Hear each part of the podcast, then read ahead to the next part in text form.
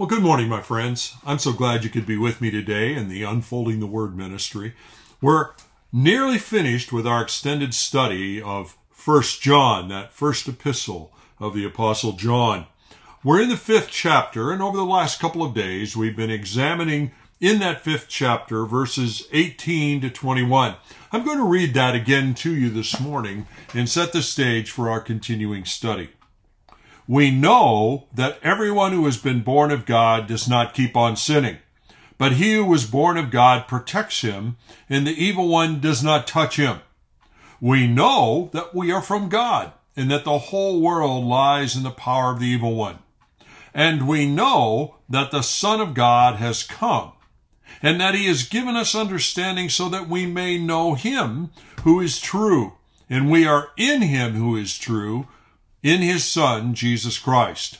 He is the true God and eternal life. Little children, keep yourselves from idols.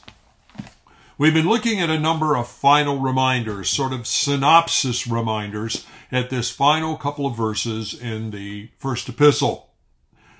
The reminders are characterized by the use of the word know. And in most cases, in these verses, that particular English word know is a translation of a form of the Greek word eidon or oida, which refers to factual knowledge. That's in contrast to the knowledge that one gains out of experience or the knowledge that one gains through relationship with something or someone. God is turning our attention, in other words, to a number of facts. Facts upon which we can take our stand, facts upon which we can place our hopes, facts that remain facts independent of the circumstances of our life. The circumstances of our life have a great has a great deal of influence or have a great deal of influence on how we happen to feel, what our emotions are like at a particular moment in time. And God moves us away from circumstantial things into settled facts eternal facts for us. Remember, the first one that he reminded us about is that we can know that God will keep us safe in the midst of trials. We can rest in his promise of keeping us safe. He both works within us to protect us from ourselves, and he also protects us from the enemy of our souls and the ability of the enemy of our souls to grasp us and pull us from the hand of, the, of God.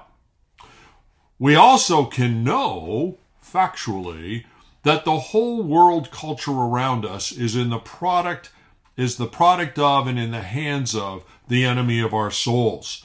The world is actually his influence. We're talking again not about the mountains and the trees. We're talking about the culture, the mindset, the orientation toward life.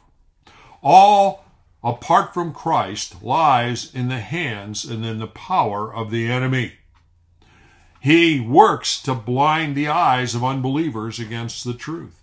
He works to keep us involved in a mentality that leads us to resist surrender to the Lord, resist putting God in his rightful place.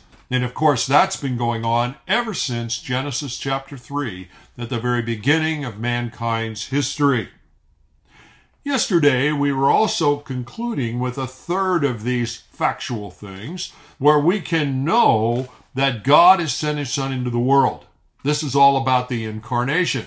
That we can have confidence that in point of fact, the Word was made flesh and dwelt among us. The Lord Jesus Christ came into this world. He was born, He lived, He died, He rose again, He ascended into heaven, and eventually will return once again to culminate history. We can know all of those things. We can know them with confidence. Now, today, let's move on to the fourth of these things that we can know.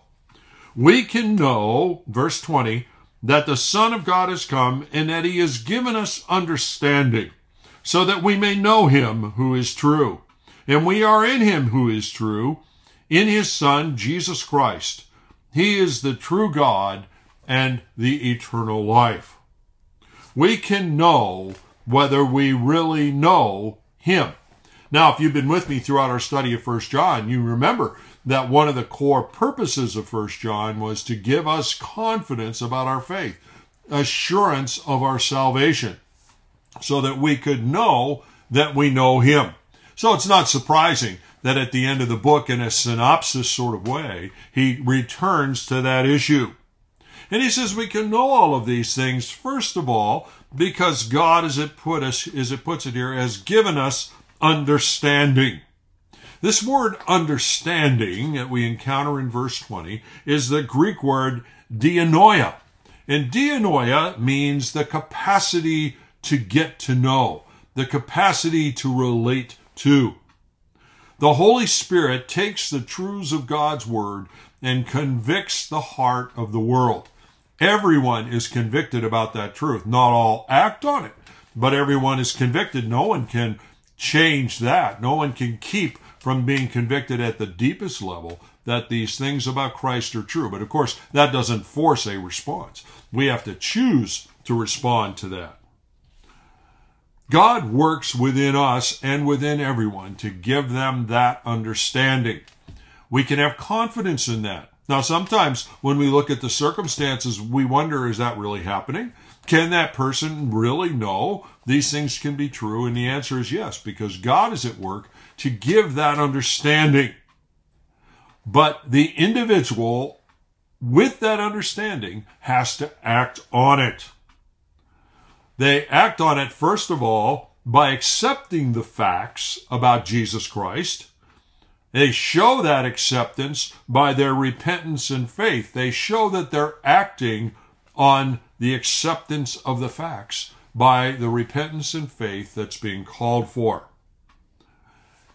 Not everyone chooses to act.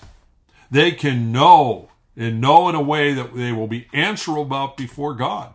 They can know that Jesus is who he claimed to be, but they can resist acting on it by repenting of their sin, turning to Christ and resting in what He has done for them at the cross. God does not turn anyone into a robot because they've come to understand. But they can't turn to Him until they understand. And so God is involved in helping us to understand. We can take it as a fact of life.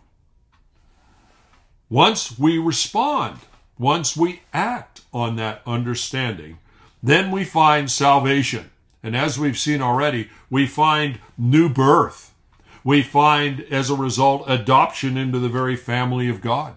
We find that the Holy Spirit indwells our lives, takes up residence within us, and so many other things that we've been looking at through First John. But all of it begins with acting on the understanding, the conviction of heart that God gives about the truth of the gospel. Now, why does God do all of that? Notice how he ends verse 20. He does all of this so that we may know him who is true. God does all of this so that we may know him.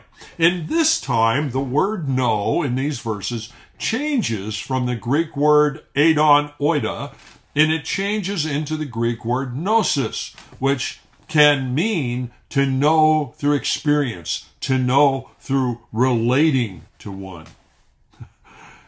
God has done all of these things, given us these facts and so forth, made us new creations so that we could know experientially, relationally Him.